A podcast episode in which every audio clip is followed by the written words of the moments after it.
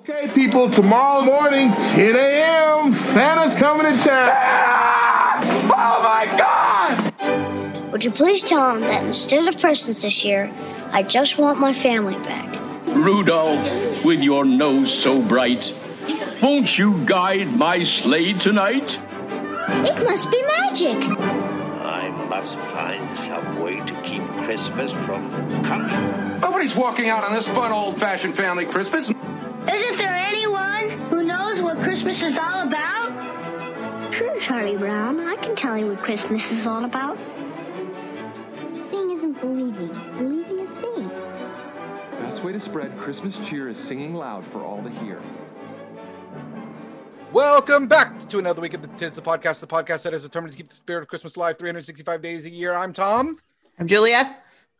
And I'm Anthony, Governor. Governor, what? I don't know. Ruined it with We were doing weird voices. I Put some know there shrimp weird- on the bobby. I don't know. What's in your cup, Anthony? And how much have you had? It is grapefruit vodka mixed with the only thing I have in the house, which is lemonade, and it's being and it's in the very nice A Christmas Carol glass. April sent me with the first chapter. written on the Oh, back. that is nasty. nice.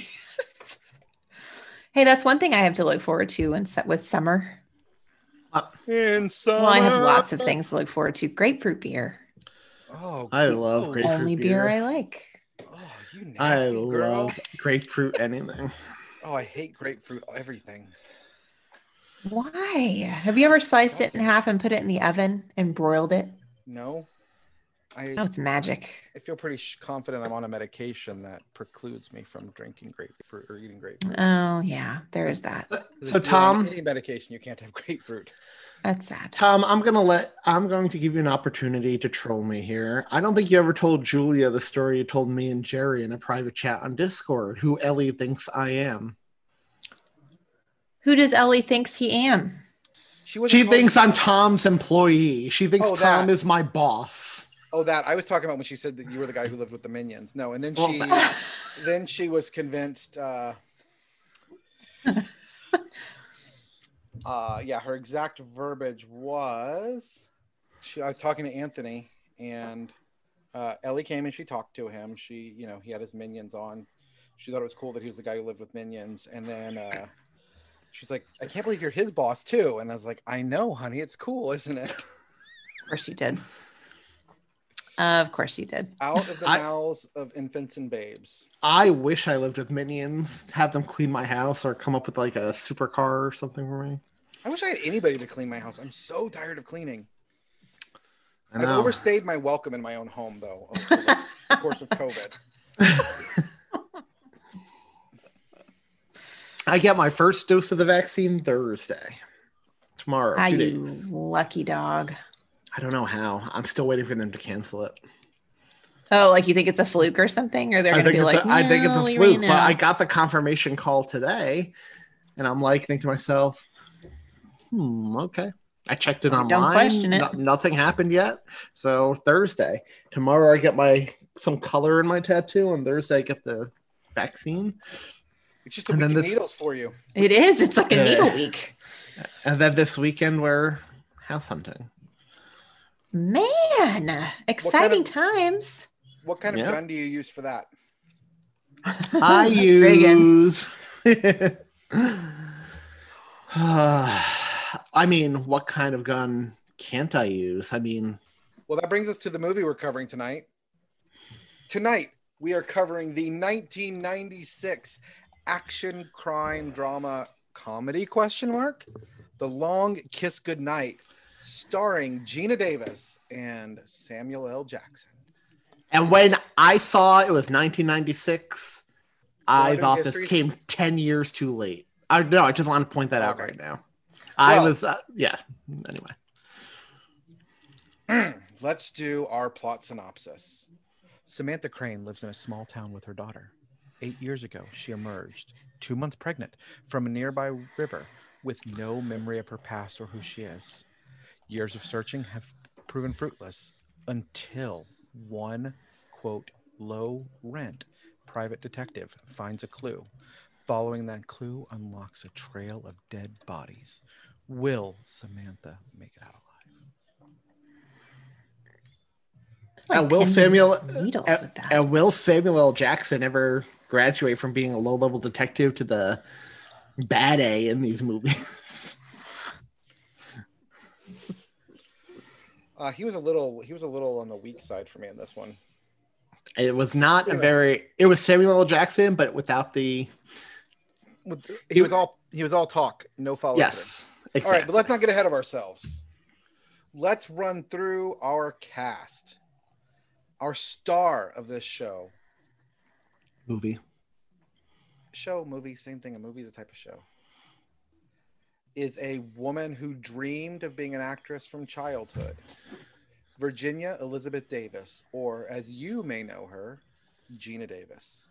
I never put two and two together that Gina was short for Virginia. That makes so much sense. It is. It is. And how have we gone five years on this show without putting any adaptation of Yes, Virginia, there is a Santa Claus on our list yet? Anyway. Hmm. Valid point. Gina Davis needs no introduction, but we'll go ahead and give her one anyway. I was about to say we covered her before in Beetlejuice.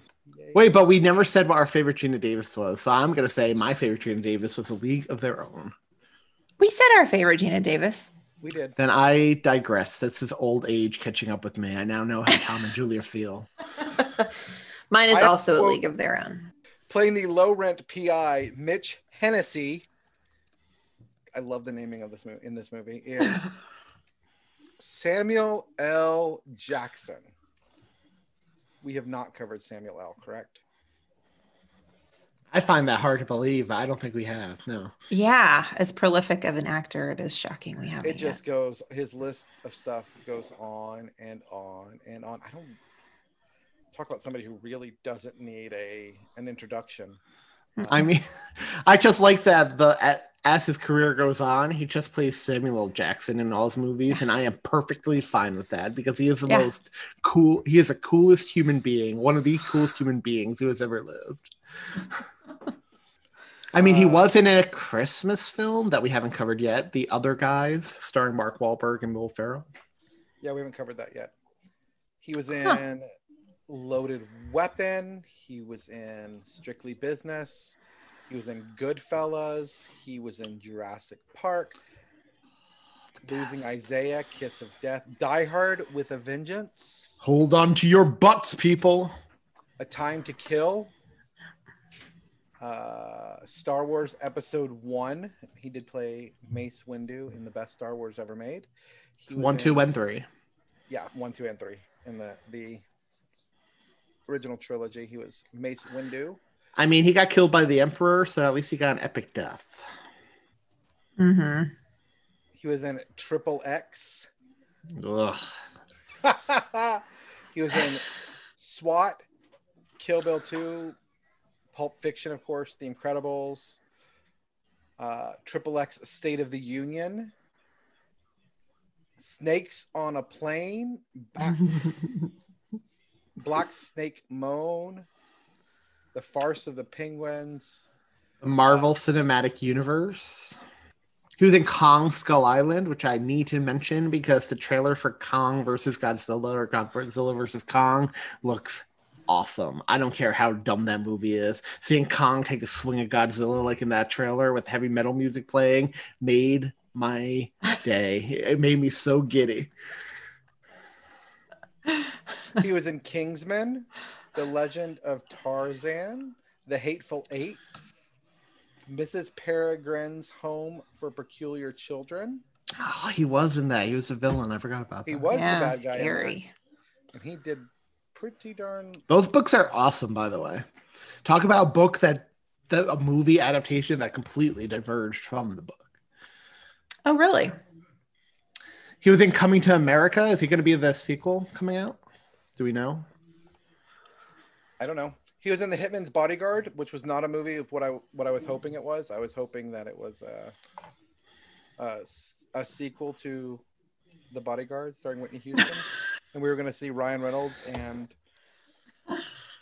Samuel L. develop a relationship, and one of them sing to the other. But nope, that did not happen. Uh, he did the voice of God in the Bible Experience, a New Testament audiobook version of the Bible. Favorite Samuel L. Go. I mean, the ones that come to mind immediately Pulp Fiction, Jurassic Park, and the Marvel Universe, just because those are like. Jules Winnfield, Winnfield. There's no other one to really name. Sorry.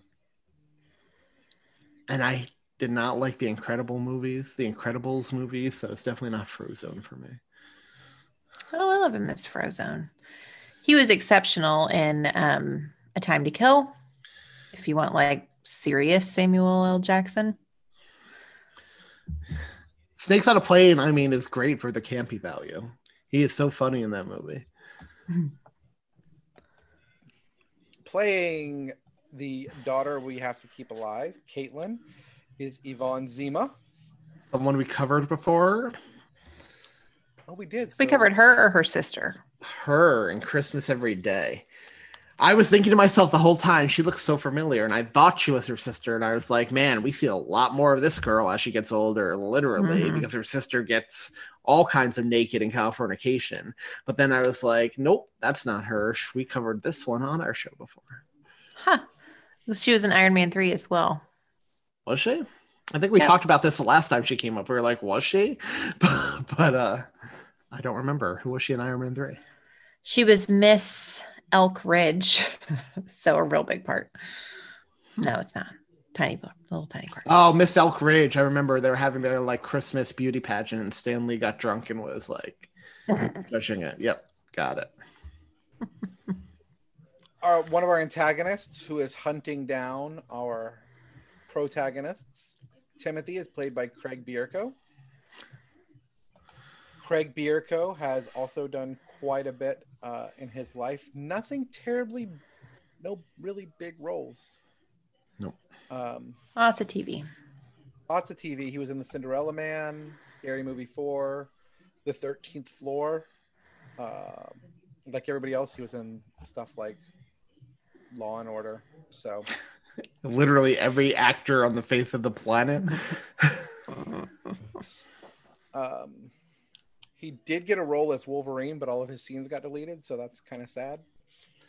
That is Uh, sad. he was in Sex and the City, which, by the way, Samantha's not coming back for the reboot. And the theory is she was killed off by COVID within the universe of the show because COVID happened in the universe of the show, like Huh. real life. Huh. Good. Oh, she was on. He was in Unreal. That was a funny show. mad about you, but anyway, I don't have a favorite because I do. what? He played the Trunchbull in Matilda the musical on Broadway. You saw it? Yep. Cool. Oh, wow. He also plays the Christmas preacher on the radio in a movie called Johns. Hmm, So we may see him again, That stars David Arquette. I don't know. What or we may hear him again. I seriously doubt that. Looking at the cover of that movie. Fast forward 20 years from now, where I isolate this clip and place it in when we run out of movies.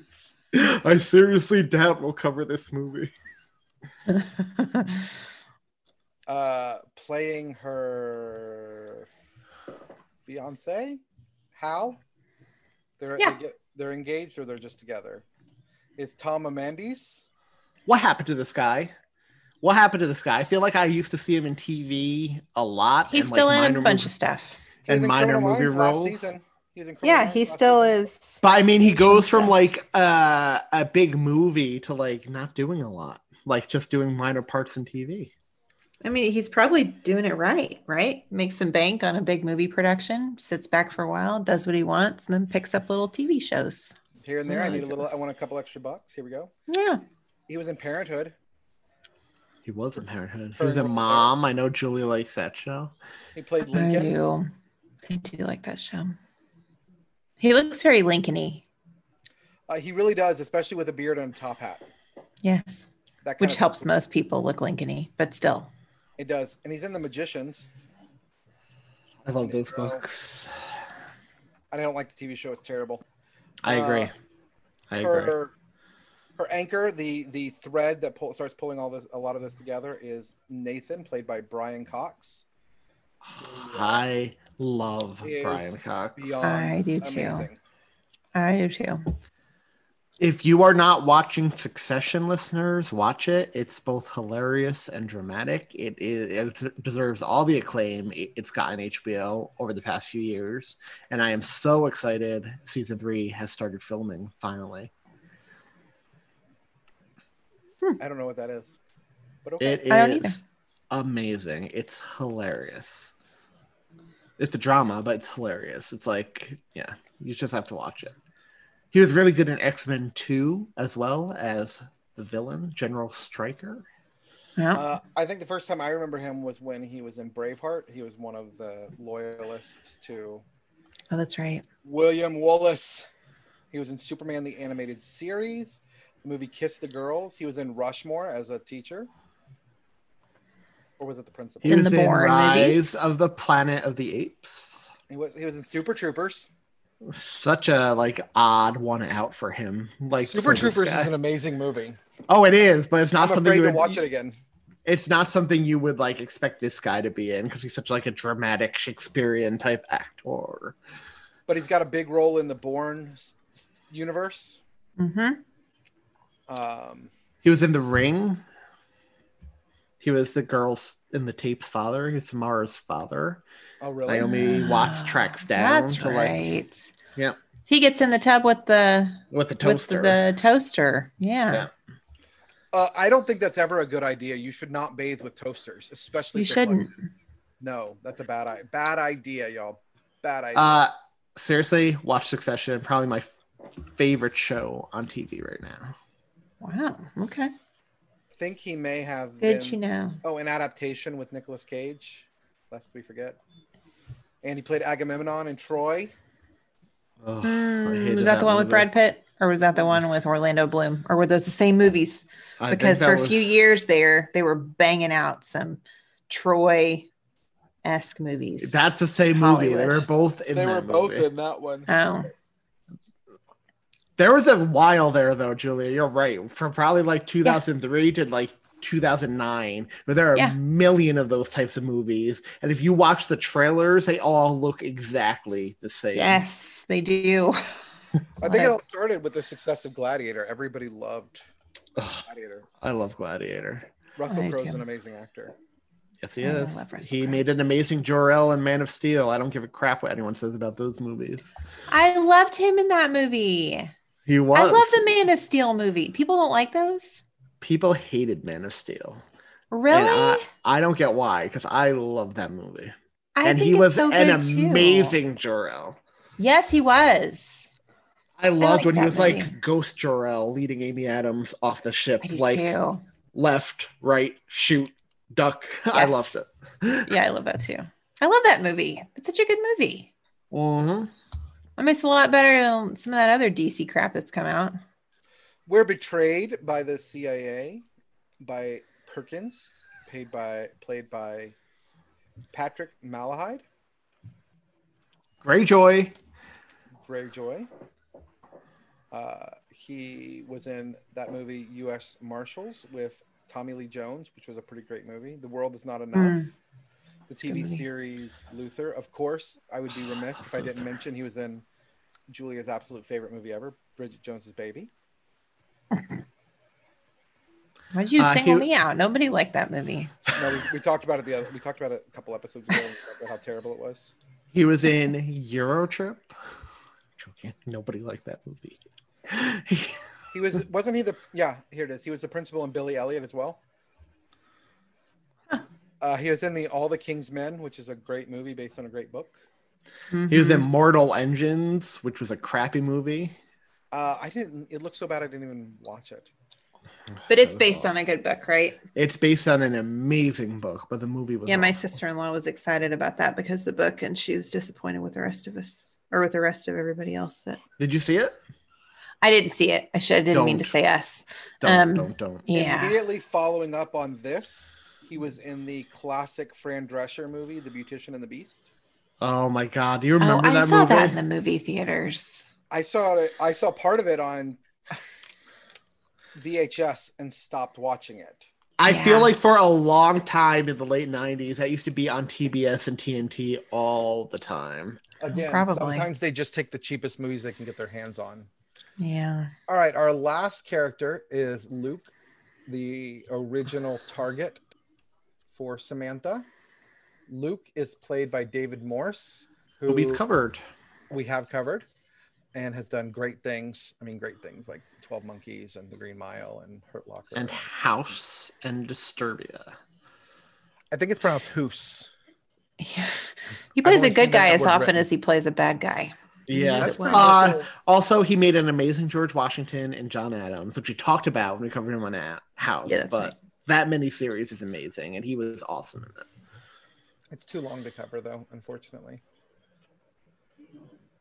We could do a bonus episode, but that's a long show. And with that, histories. I saw this movie as a kid. I forgot how terribly campy and over the top 90s action movies could be. But it's terribly over the top and campy in so many good ways. I I enjoyed the movie. It was not something I could take seriously though, um, and we'll get into why. But uh, I still enjoyed it. Was Julia. it like was it her popping into a mirror, scaring herself like some cheap B-rated horror movie? you know between that the uh the cgi when what's his face fell into the fell down as they're like dangling from the bridge and he falls into the water and sort of dissolves as opposed to splashing into the water. That was interesting. Gina davis was not on her a game when it comes to acting going between the two characters. It was like hi i'm gina davis. I'm gonna have a straight face. Julia how about you? Um, I had not seen this movie before today when I watched it for the podcast. Um, I was always aware of it and maybe had seen clips of it on TV, but definitely not in its entirety. Um, and I laughed and I really enjoyed it. And it made me feel like I was watching an early 90s, early to mid 90s action flick. And I mean, yes, please. I did look up after Anthony asked us on Discord. I don't think it was meant to be funny. It was hilarious. It was and my and my history is I watched it today as well, Julia, for the very first time. I was always aware of it. You know, I mean, I'm aware of all Shane Black's films, even if I haven't seen them all. I'm aware all of his films are set at Christmas. When I watched it, I laughed and I laughed and I laughed. I did not think it was an early 90 uh, mid 90s movie like y'all. I thought it seemed more 80s based on their effects and the over the top campiness, but I was engrossed the entire time. I mean, I loved it. I don't know if I would call it a particularly good movie, but it's a particularly entertaining movie. It's definitely entertaining. You brought up a good point. We did neglect the director writer when we were going through the cast. We only did cast and new crew or anything. As you said, it was Shane Black was the writer. We've covered Shane Black before. Shane Black did the Lethal Weapon movies. And Kiss Kiss Bang Bang and Iron Well, Man 3, all of which we've covered. We we covered yeah. Yep. We we've covered him pretty extensively. So we'll move on to Renny Harlin, our director, who is known for movies like Cutthroat Island, The Legend of Hercules. Looking through the movies, this is of his biggest movie that he did. So let's jump in. All right. So with this movie, we start out on this kind of, you know, idyllic Christmas setting with, you know, suburban home, 2.5 children, no, uh, woman telling us about her amnesia. She has a daughter. She woke up a few years ago, um, two months pregnant, and knew nothing about who she was. She had her name, and that was it. And she tells us quickly that she had spent money on a, a lot of money on PIs trying to find out who she was, and they had all come up with nothing. And now she was had moved on to the less expensive PIs because she couldn't let it go. Uh, her home life looks great. Everything looks happy, seems good, right? She's got her, I don't know if she's dating or engaged, but she's got this guy in her life who's pretty, who seems pretty to fit in pretty well with her and her daughter. Uh, she's a teacher and loves her gig. And she's actually really funny with the daughter too. Like I Yeah. laughed when she popped her head up into the treehouse and she made that joke about not being able to remember. what Yeah. she needed, to- needed her Yeah. for. the little girl's friends were talking about how weird it was that her mom had am- amnesia. And so after she said something to her daughter, she made a comment about not being able to remember, and all the kids laughed. So you know, nothing like a, uh, nothing like a, a medical problem to bring us all good rounds of humor. Right. She's also funny with her students, though, like the kids smoking. Right? she threatens them if she sees them smoking again. She was just she seemed to be an all around good person, member of society. Everybody accepts her. Um, nothing feels off, right? Everything feels normal. Mhm.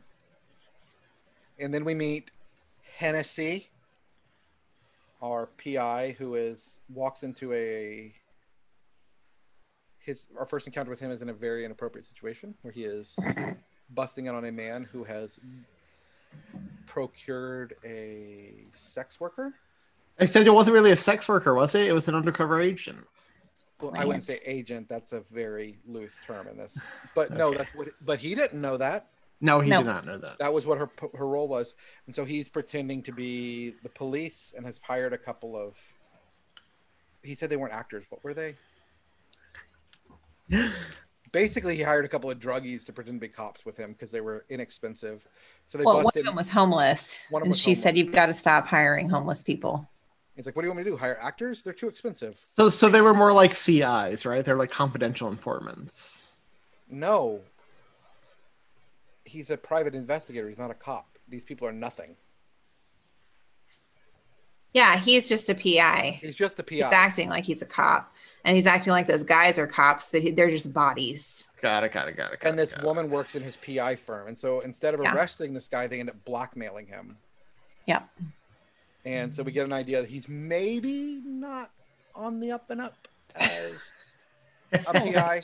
We later learn that he has a criminal record, so we know he's not a legal PI, private investigator. He's just, uh, I guess, doing some stuff working in the uh, working in cash. He's got a son we learn about whose mother does not like Samuel L. at all.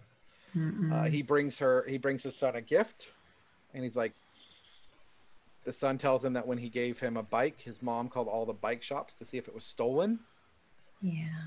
And he's like, you know, I can't take this gift that you brought me, Dad. It's some some fun game, and the kid's like, you know, I can't take this, Dad. Mom won't let me keep it. And so Samuel L. is just, you know, a little down and out. But when he leaves, he does find out that his undercover adult entertainer plant, pretend uh, plant, uh, has a some follow up on Samantha Caine.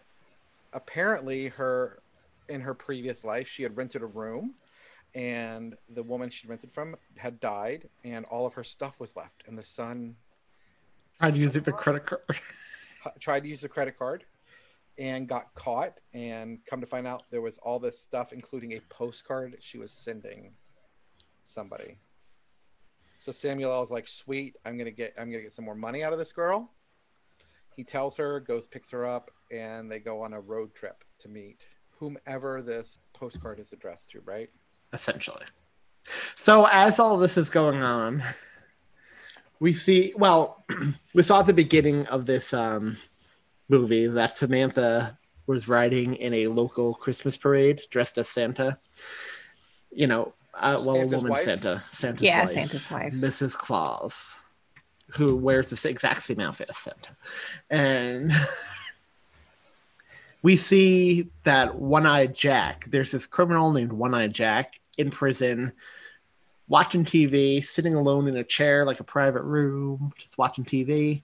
And they're showing footage from the parade. And when he sees Samantha's image, he freaks out. one-eyed Like- jack He gets up, starts throwing a fit that, you know, oh, is she still alive? Um, and he escapes from prison, essentially, to go after her for some reason. Meanwhile, at home, two very funny scenes to me. Very, very funny scenes. One, Samantha takes Caitlin to go ice skating, and you, you see like this very Oh aggressive gosh. side of her come out, where Caitlin falls down on the ice, and it is over the top campy acting when Mhm. she says, "I don't want to, I don't want to skate anymore." She picks her up. She's like, You will skate. You will get up, brush yourself down. You will skate. It was absurd. And then you find out Straight face, no emotion. no Yeah. emotion. And okay, so at this point, I'm thinking this this woman's like a cyborg. She's like some kind of government experiment. She's not fully human. like she has no emotion. Um. So anyway, you find out that like she's upset later on for how she treats her. Um, saying like, "Oh, she had a broken wrist. I shouldn't have done that. I don't know what came over me. I don't remember doing that at all. I don't remember what I was thinking."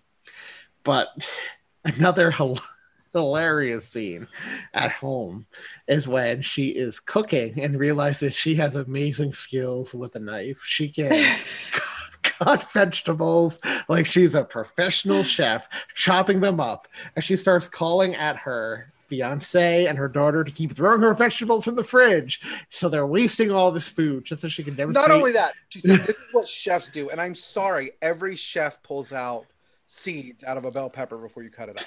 Yes, yes, exactly. Or, uh, but eventually, what? Her husband, her fiance, throws something into the air, which she A throws. tomato. An, she Or- throws a knife at, and she impales it in the wall. Hits a dead center and impales it in the wall. And she's like, "Can chefs do that?" And I'm No, like, again, what straight chefs face. It wasn't a question. Chefs do that. It's completely straight faced again. Anyway, that night, one eyed Jack breaks into the house with like a grenade launcher. As a daughter is coming down the stairs, he shoots mm-hmm. at her, narrowly misses the or blows a freaking hole in this house, prompting Samantha to automatically grab her daughter and without even looking, chuck her out this hole where she somehow goes flying across the lawn and into the treehouse established earlier. And then, hmm. you get to hand to hand combat with this guy, hmm. which her husband, her What? fiance, This guy is in prison for how long? And and I love how all this is coming together. She starts to get her memory back. She's suddenly good with a knife. He magically sees her at the same time and shows up at her house. Mhm. Like, why? How did he get out of prison? Like, we have no explanation there. He just suddenly decides, well, time to go. And where did he get the rocket launcher? Breaks Again, we don't know. And I don't even know what it's the rocket launcher. It, it didn't like like or grenade launcher. Nothing grenade like came out. It just put a giant hole in the wall. It was very uh like mall as a scene in a 2021 movie. but we have you have to understand, listeners who have not seen this movie. Samantha Caine is fighting like she's a Terminator or something. She is fighting Yeah. like she is an android or a robot or something. It's just all automatic, no expression on her Super face. strength. super yeah super strength Yeah. Like blocking and parrying every punch this guy throws wielding a knife her husband can't even get one punch in before one-eyed jack throws him across the room into a piece of furniture and knocks him out it's it's absurd and eventually what what she kills one-eyed jack just as samuel L. and the cops arrive on the scene Yep. what happens Well, Julia? her Oh, but before her that, fiance talk- walks in and sees and sees it, and then breaks Samuel his outside. Yeah. she, Then she licks the blood pie slash blood mixture. Well, did we talk? Did I did I miss her throwing her daughter? No, you said that. Okay. Yeah, that was one of my favorite scenes. Was just hurling your child, what you think might make it through, not only through the hole in the wall, but also through the through the window of her treehouse. Uh, the small window of her treehouse. This is not a house-sized window. So, Julia, you take over from here. What happens when Samuel shows up? Um, so well, what ends up happening is she realizes, which she's kind of had this inkling of wanting to figure out who she is for this first part of the movie with her fiance, boyfriend, whatever he is. And she finally is like, I gotta figure this out because that guy just tried to kill me. And I'm remembering more things and it's a little terrifying. So she's like, I need to figure this out. So I'm gonna go with Samuel Jackson um, because he seems to have some kind of an idea of who I am. And you take our daughter, or you take my daughter, and you know,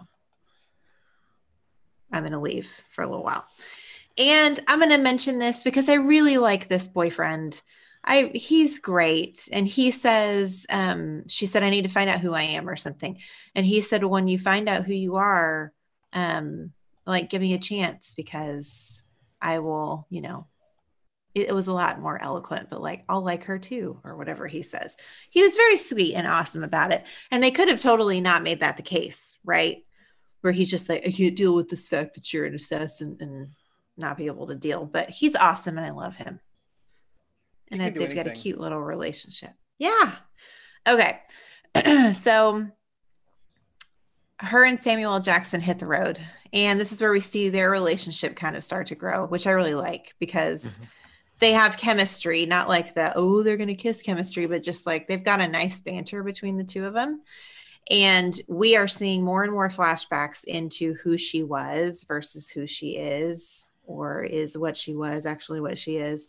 And the way it's done in the mirror with like, it really is written and filmed in such a way that it's like she is her other identity is locked in this consciousness beyond and she visits said consciousness and she confronts her other self like physically right the way the way she portrays it the, they portray it in the mirror though they're not portraying what we eventually learn to be she's a secret agent they portray her to be like a cold-blooded killer like yes mirror.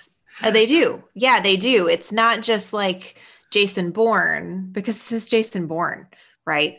It's not just like when Jason Bourne starts to realize he has these things that he can do with his body, he can run really fast and not get tired and all that kind of stuff. It's not like that. It's like she's an assassin and has no soul whatsoever at all, mm-hmm. which you could argue makes a good assassin. But like it is taken to a different level in this movie than I've seen it in other movies where they have an amnesia, you know, storyline running in the background. It's interesting. It's a little well, startling.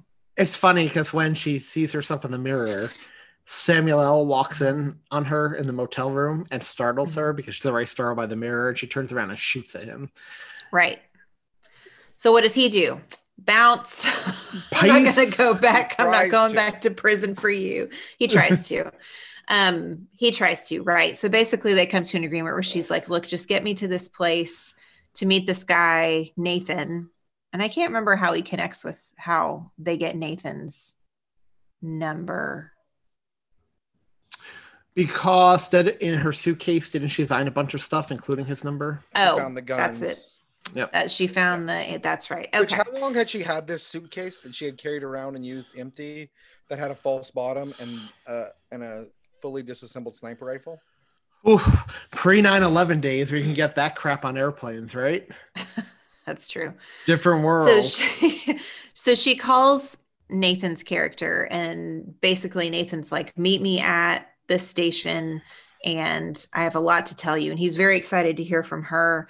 Um, and he has an air of genuine about him as well, right? Because we've already have have the knowledge there are nefarious characters in the work here not just the guy that bust out of prison but like there seems to be a network of people that one are surprised she's still alive and two want to remedy that fact and kill her as straight as possible well real quick about nathan has brian cox just always been one of these people who's always been old he sounded younger, yeah. but he still looks exactly. Always. just always Born been old. old. He's one of those.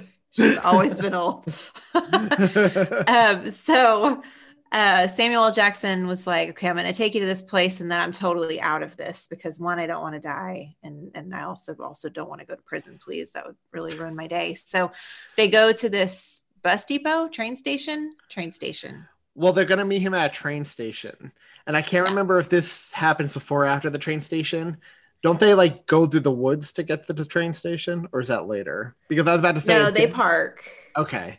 Yeah, they park outside and Mitch, Samuel Jackson's character, says, Yeah, I don't know. Something doesn't feel right about this. And I'm going to go in with you and take a gun, which has one of my favorite quotes in the whole movie, which we'll talk about later when we talk about quotes. Um, so they go into the train station and they're like, okay, cool. So this Nathan guy, like, where's he at and what's he look like? And this guy approaches and she's like, oh, you must be Nathan And he's like, no, sucker. And he's got this gun with a silencer. He just starts shooting. And so they start running, and she pulls this swift little move where she shoots the guy with the gun in Mitch's pocket, which is kind of fun. And it's just like melee in the train But before all hell breaks loose, she's hit on by a gentleman at the train station bar. Yes, she is. Which we fi- which we find out is someone slash later. killer. Yes. Yes. He's trying Bad to see if she remembers him or not. Yes, and she doesn't. So, shootout in the train station. Everybody's dying left and right, like innocent people dead everywhere, and they're running to get away. And um, very funny scene because they get up to a hallway, and Samuel Jackson's like, "Here's a gun," because she's still not in her Charlie mode, her assassin mode. She's in her teacher mode at this point, right? She's not fully reverted. And so he gives her a gun and he's like, just point and shoot and just spray. And then they see a grenade gets tossed in the hallway and he's like, forget that, just run. Oh my run, god! and they so run. funny. She shoots out the window because they're gonna run out the window. Then they jump out, and like Because she just becomes- shoots a hole She in the channels Charlie at She starts. point. She starts shooting at the ground, which you realize it's a frozen over lake or something. Okay. Who thought she was shooting at the ground to slow their momentum at first? I thought I thought I didn't know what she was doing. I didn't know that was ice. I I so didn't I- either. What And I, was thought was like, really? you know how a lot of train stations have the glass roof. I thought it was the glass roof where they were gonna bust Oh. down into the. Yeah. Oh yeah, I anyway, can see that. but I- I, anyway, legit for a solid five seconds was like, she is trying to slow the momentum of their fall by shooting the ground. And then And I saw I- it ice, and I was like, "Shoo!" That and I laughed and I laughed and I laughed when they went through I- the ice because that is now how not how frozen ice works. There are currents under that would have sucked them under and got them like stranded beneath the ice, but they just pop right up and bob in the little icy hole. and I was expecting like it's an action movie. Like I was expecting them maybe currents get caught under, and they have to shoot their way up or something. But no, this movie has no time for that. She's a Terminator. She's an android. She doesn't get affected by things like that. They're not affected at all by the cold at any point in this movie. No, they're not. And Well, I no, don't There's think. some moments when they're affected by the cold, but Well, I mean, there's the one moment with her, especially later on when she's being tortured and she's affected by the cold. right. So, her and Samuel Jackson get up out of that water and start running away, and like people are still chasing them. And who pulls up in their car but Nathan, who she went to meet, who she went to meet initially. And he's Um, so he's meeting her at the like- train station anyway. That's why. That's right. there. So he's like, get in the car. And so they make a split decision to get in the car with him and they start driving. And he basically fills her in. Your name's Charlie. This school teacher business, you made up that entire cover yourself. And you've just, for some reason, decided to regress deep down into it and think you're actually this person. Not true. You are Charlie. I created you. I trained you. You are the super amazing assassin, spy, and uh, you're you can do all these things and she's just like what and mitch is like what and it's great because there's another quote in this scene that is one of my favorite quotes i really enjoy nathan as a character he's very very funny he's He not is. like a he's a straight laced guy but he's just so very funny with You some love of the his approach. does. Just his. He's he's got this dry wit. yeah mm-hmm. He Yeah, he he's totally does. he's in like what would be comparable to the Q role almost in James Yeah. Bond or like the Alfred and Batman or something like that. Yes. That's he, what the type of supportive character he's supposed to be. I'm Yes. upset that he doesn't make it long into this film. i was like i had to like I double thought he was take. gonna get out. I didn't think he was gonna drown in the I water know. there. I'm so bummed. Okay. So that's so we're getting to that part. So um so they're driving and they don't really totally buy what Nathan is laying down.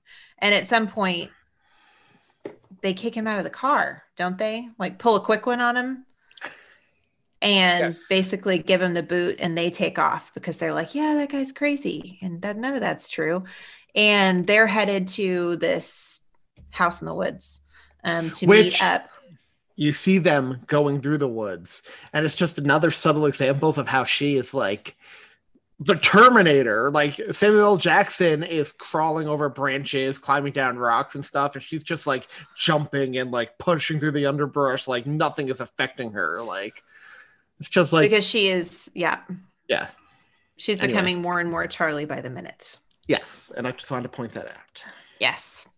So she had some note written somewhere that talked about um, an engagement. She to engage with this character Luke, who's played by David Morse, and so she's like, "Oh, like, okay, so like we must have been a thing. Like this guy and I must have been a thing." And Mitch is like, nah, "I don't know about that guy," but she is like fully committed.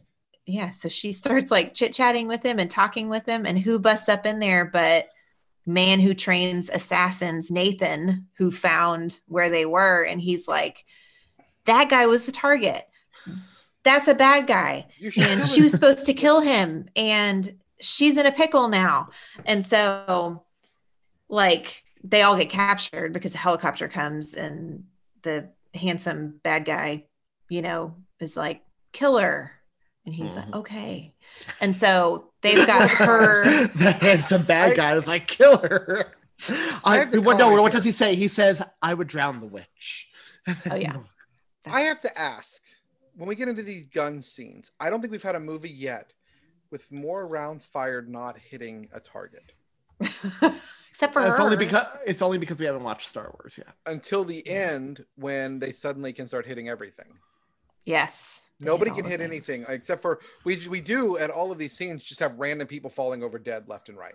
Well, Yes, wait. there's a no, big, it's a high body count movie. Samuel L. gets hit because At the when- end, No, how does he get hit? He gets a because one of my favorite parts is after Samantha escapes the water wheel torture and kills David Morse, and she goes to the hotel with Mitch Mitchell. Oh yeah, and he's got He's the got like a big wound, and like Yeah. this is after she cuts her hair. She's full Charlie now.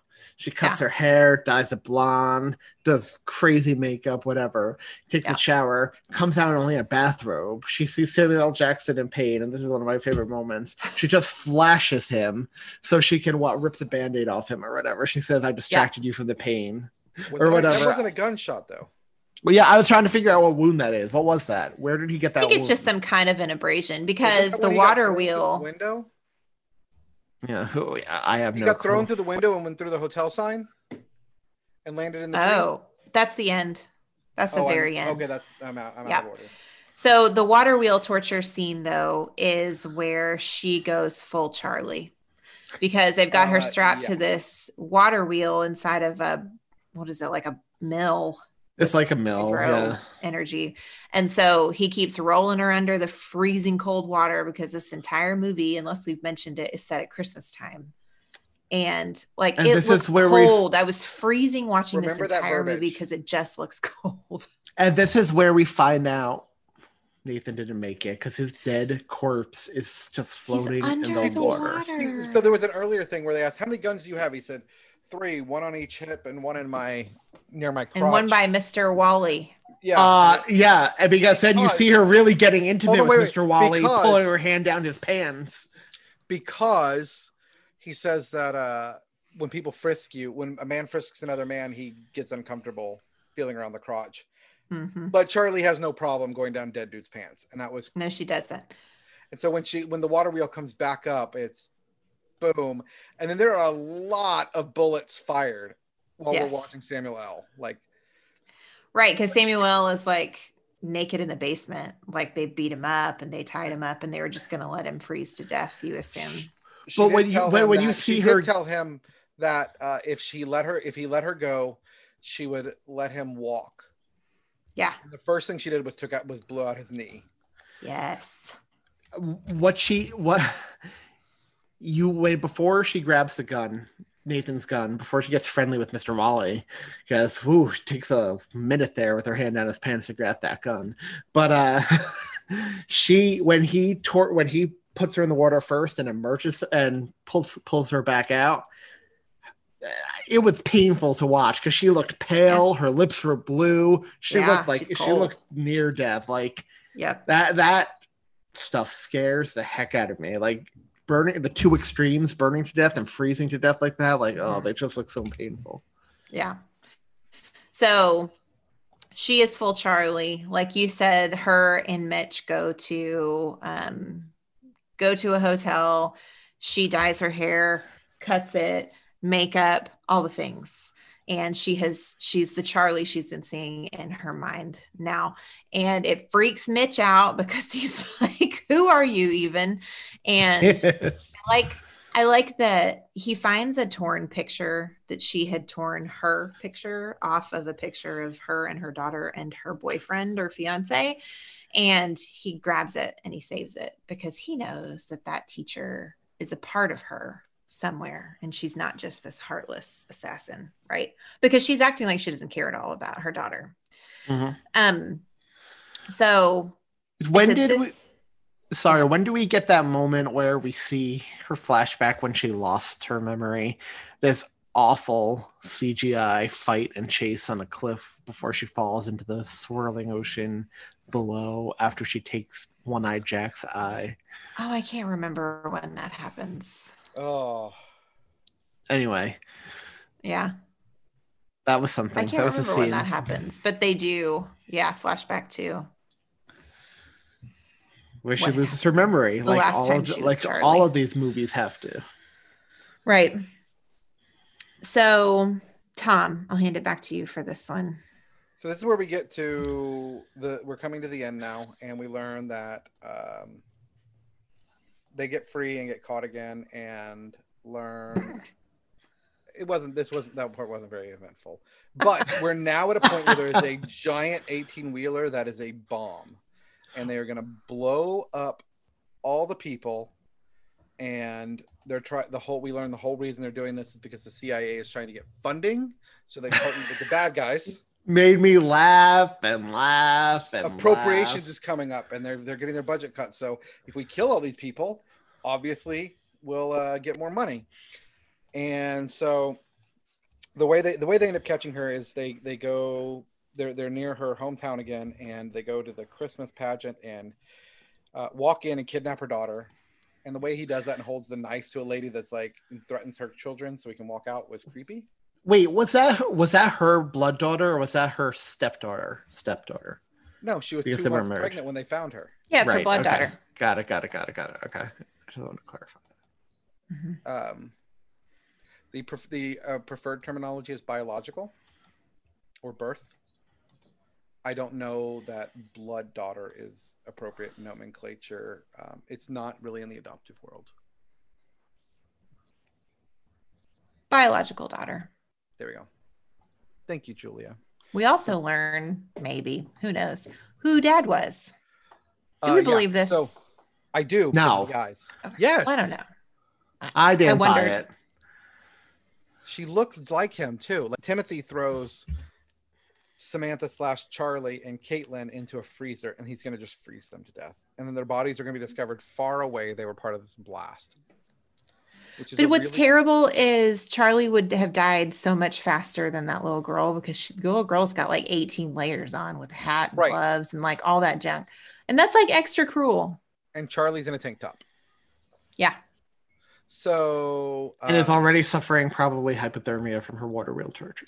But well, yeah. she's trying. she's trying to to convince Timothy. So she's like, "You're her daughter. Look at her eyes." And he's like, "Get me my B word." And they bring the little girl in, and he looks and he's, oh, "That is my daughter." But he doesn't care because he's heartless. Now die.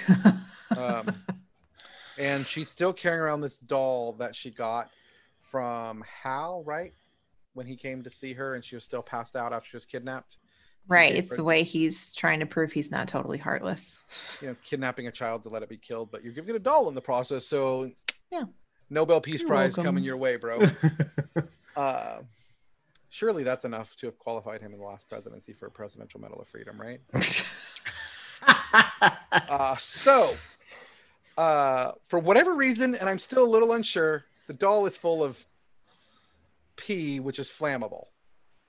Doll is full of gasoline that Right. was filling up the basement wherever But where I don't were. think it would come out like that.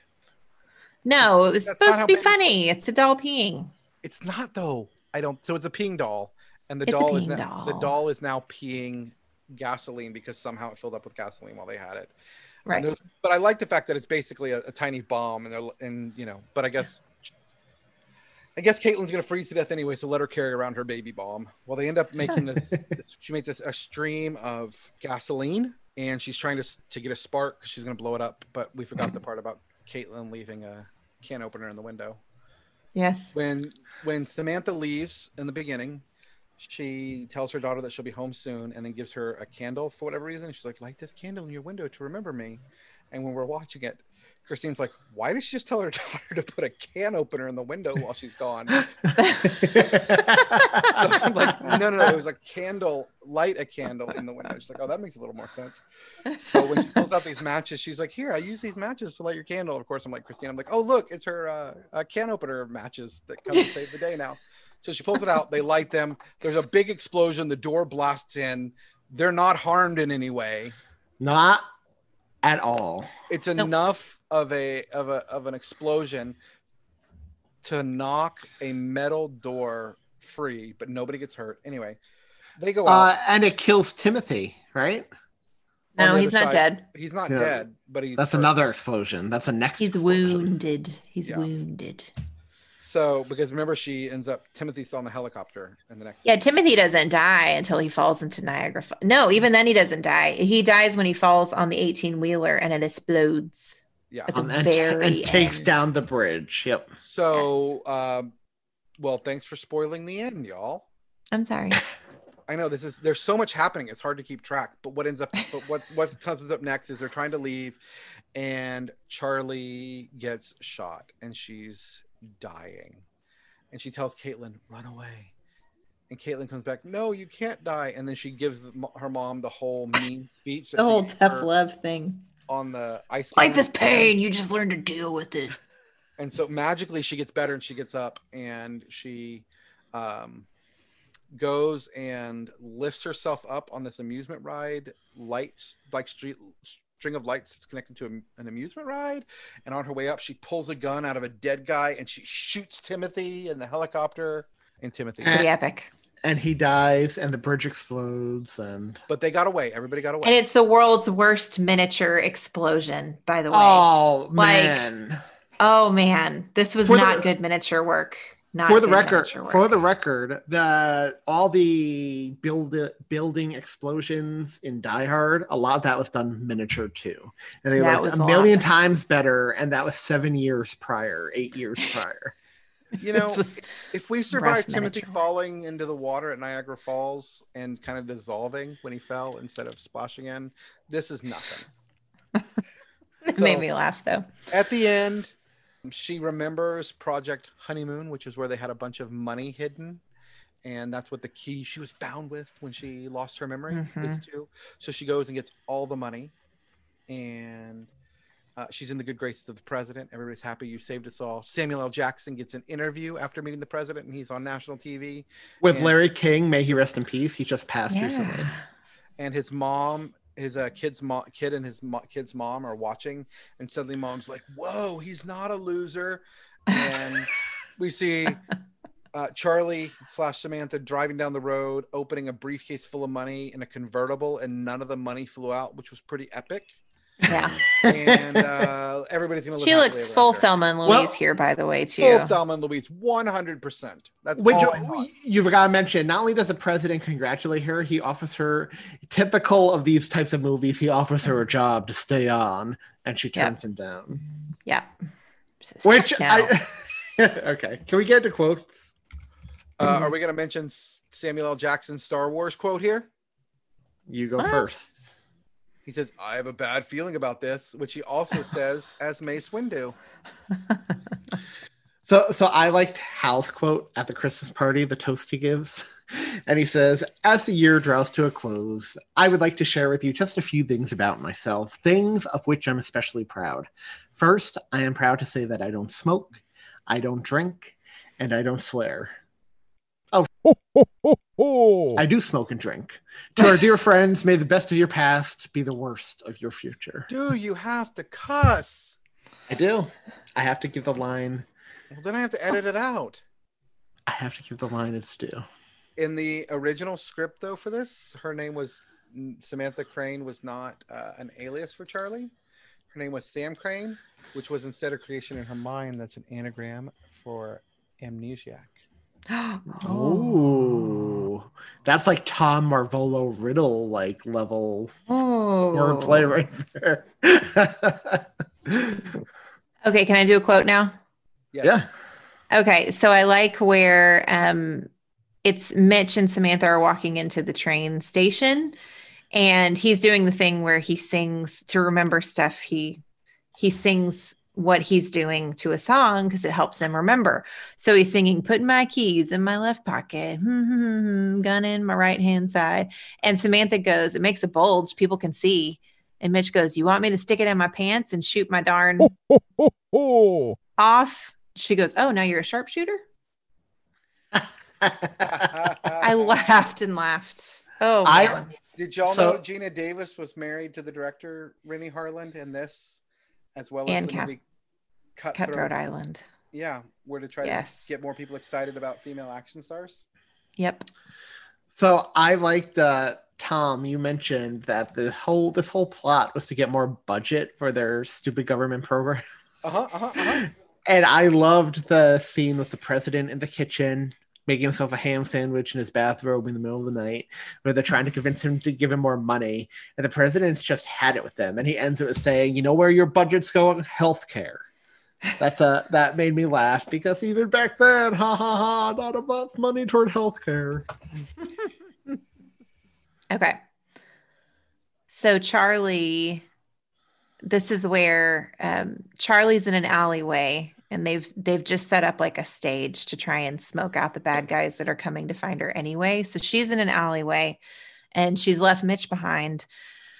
And this goon comes up, right? And he's holding a gun on her. So she goes, Darn it, you're early. So Perkins wants me dead, huh? What's the rush? Why don't you just go ahead and come back at midnight? Shoo. And then the guy's like, Hey, honey, this is a real big gun. Mitch, and you see Mitch come into the scene. All of a sudden, he goes, This ain't no ham on rye, pal. And Charlie goes, What the heck are you doing?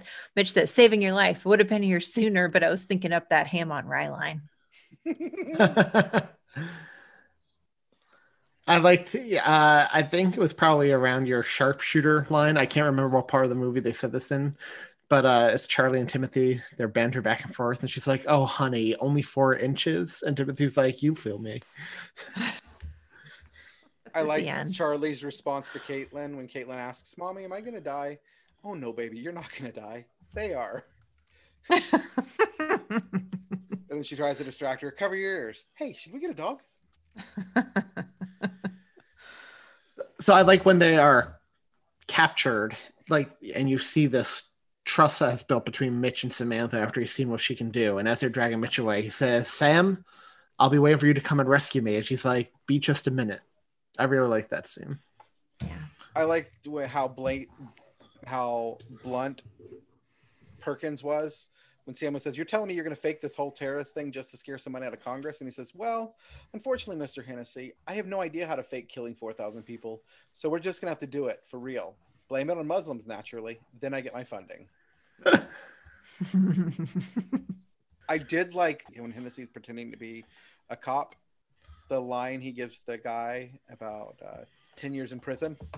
Oh, I liked that so much. That made me We laugh. cannot- Oh, yes, No, I you know what you're can't, talking but man, that But was yeah, so- that was a funny one. That was so Samuel. So, did you know? Piece of trivia for you: The Long Kiss Goodnight is Samuel L. Jackson's favorite movie to watch that he's been in. I can see Really? why. Mm-hmm. I mean, that's a lot of movies to pick from. I wish they had made the sequel though. Like, uh, I would have loved it if at the end, like, you know, you know, at the end of the Marvel movies, Julia, it says like Thor will return or Black Panther will return or whatever. I would have loved if it said what they originally wanted, like coming soon, the kiss after lightning. Like, That would ugh. have been cool. but you're right. This I did movie love- could they could still do a sequel now. I would would totally still watch work. it. We didn't talk about how awesome it was when Geena Davis pushed Samuel L. out of the car because he's like, "What do you even need me for?" She pushes him out of the car, driving down the street, and he goes around the block and picks him back up. He's just laying there. Uh, so when Mitch is confessed, when Mitch tells Samantha before she becomes Charlie uh, about his time in prison, he said, Eight years ago, I was an Atlanta cop. My partner and I worked this fraud case together. The other guy hated me I forget why, but he did. Anyway, some bonds went missing from the evidence room, and when someone called internal affairs and they went searching through my closet, lo and behold, what did they find? Samantha says, "The bonds. Your partner put them there, huh?" Mitch, no, no, I stole the darn things. they start laughing. He said, and I never did one thing. Uh, wait, yeah, I never did one thing right in my life. Now that takes skill. So we didn't really talk about it. We mentioned that at the beginning she was riding in a Christmas parade. This movie is set at Christmas. Not a Christmas Mm-hmm. movie. Not a Christmas movie. Although I will say the Christmas parade toward the end where she hijacks the truck and the Christmas stuff at the beginning felt more Christmassy than anything in Lethal Weapon did, in my opinion. It's got a lot of Christmas feels throughout it. The music. Mm-hmm. I mean, we open up with some Elvis Christmas music. That if that doesn't get you in the holiday spirit. I don't know what will. Mm-hmm. I don't know. I think Lethal Weapon felt Christmassier to me. Did it have a Linus moment? Yes, at the end, she learned she could be good mom Samantha and assassin killer in the same right. time. She didn't have to choose. She could have it all. If that doesn't epitomize Christmas, I don't know what does. How awesome would it be if you discover like one of your parents is that like like fat like Terminator like I can't, I can't talk about it. That's why I normally say when people talk make Italian jokes about my dad being in the mob. I can't talk about it. Well, that reminds me of another Nathan quote, which made me laugh. So it's right after they got out of the train station and they're in the car with Nathan. And Mitch goes, We jumped out of a building. And Nathan goes, Yes, it was very exciting. Tomorrow we go to the zoo. And Charlie goes, You're Waldman. And he goes, No, I'm the Hill Brothers bean buyer. Who else would I be? Hang on. If you want me to talk in front of him, you may be asked to kill him later. It works for me. Your call. All right. Should we do this? Oh, crap. I always forget we have to rank them. Oh, crap. Oh, crap bag banana hammock. Ah, crap bag. I'm I'm going to change my name too. Oh, yeah. What are you going to change it to? Crap. Crap bag. Crap bag. That's one of my favorite scenes in that show. Are you going to introduce me? This is my husband, Mr. Bag. Tell her my full name. This is my husband, Crap Bag. I love Paul Rudd. If you have trouble remembering it, just think of a bag full of crap. oh. Oh, man. All right. Well, it's not Christmassy. It's It is the not best thing I've ever- I've ever seen. I'm going to come in at a four. I'm gonna give it a five because I gave Batman Returns a six, and I think Batman Returns is better. And I'm going to give it a 5.3. All right. That comes in at 4.7666666667. Four point seven six six six six seven. Up. Do uh, we have a tie? This comes in in tier four. You'll shoot your eye out, kid. Tied at number fifty with Lethal Weapon. How funny How is that? about that? Shane's stuff all together. and it is slightly above Batman Returns. Yeah, I know. It's slightly above Batman Returns slash Kiss Kiss Bang Bang, which Batman Returns tied with, which I Oh, like both of those Kiss movies Bang better. so funnily enough. It's funny how these four movies came in right together. We liked all of them, but they weren't Christmas movies. yeah. This would make for one heck of a not Christmas Christmas movie weekend. You know, All right. Did we just validate our list in the way that we do this? I feel No, like we, some there's no way to here. validate what we do. Uh, None we, cl- we, we clearly have a system that works because they ended up near each other. The system works. The system held. I am not agreeing with that. It's just Wow. kismet. All I'm saying is we need to do more Christmas commentaries this year. And maybe in the dead of summer, a movie like this would be good when, you know. There's so many other movies that we can do. Like this is fun, but there's so many other movies. I know. I know. we would do. We I think I would do Die Hard before I would do this. yes, absolutely. Yeah. Well, plus we still have to do Christmas Vacation and Home Alone and like the classics. Yeah. So We don't have to do anything. This is all because we want to. I was agreeing with you, power and you of no, still have Anthony. to troll me.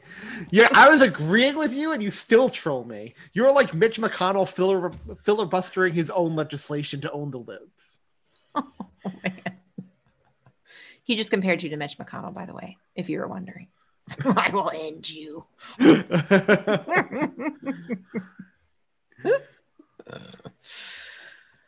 Oh man. Fun Uh, movie. We We a do new, have a- we have a new patron. Speaking of Patreon, Tom, hey Tom, how's your schedule looking to actually get some Patreon content up there? Uh, not so good. Some of us have jobs. Yeah, me How's- too. How's my uh, pin order coming? It's in the mail. Thank you. Well, I can't really argue that because uh, the postal service has been terrible. Thank you. Mr. Jason Dunn coming in as a five dollar a month patron. Guess Woo. what that means for Mr. Dunn? Enamel pins. Enamel pins, and he's in on our Christmas card list this year, or other random holiday that we decide to send cards for. So Jason Dunn, I will be putting four enamel pins in the mail with you, along with Christmas sticker, because you'll have gotten that. You'll get that as well. You qualify. And there was much rejoicing. Hey, Anthony, did you have any quote? Did you have anything to read to us from last week? I have a comment from last week uh, from our very own President Hot Dog, aka Ron Hogan, who I I love whenever this guy comments and guest stars on our show because he is great. He is so funny and he's an awesome dude. and that's not me trying to butter him up. I really do believe that. so President Hot Dog wrote uh, about mixed nuts. I'm so glad you guys finally covered this movie. It's one of my all-time favorites and was one of the few Christmas movies I liked even back when I was at my peak Grinchness. So Anthony, you're slowly coming out of your position as the worst. And Tom, well, dot dot dot. Let's just say you're not helping yourself by hating on a really funny movie. Do, do you have a response?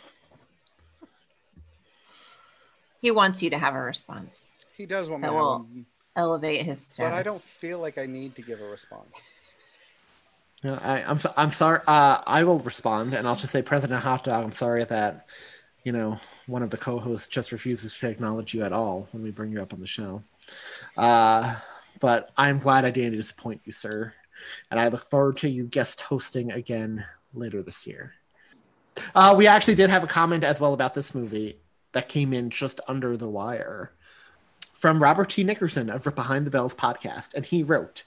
As an action movie, it's very entertaining. As a Shane Black movie, it's not one of his stronger ones.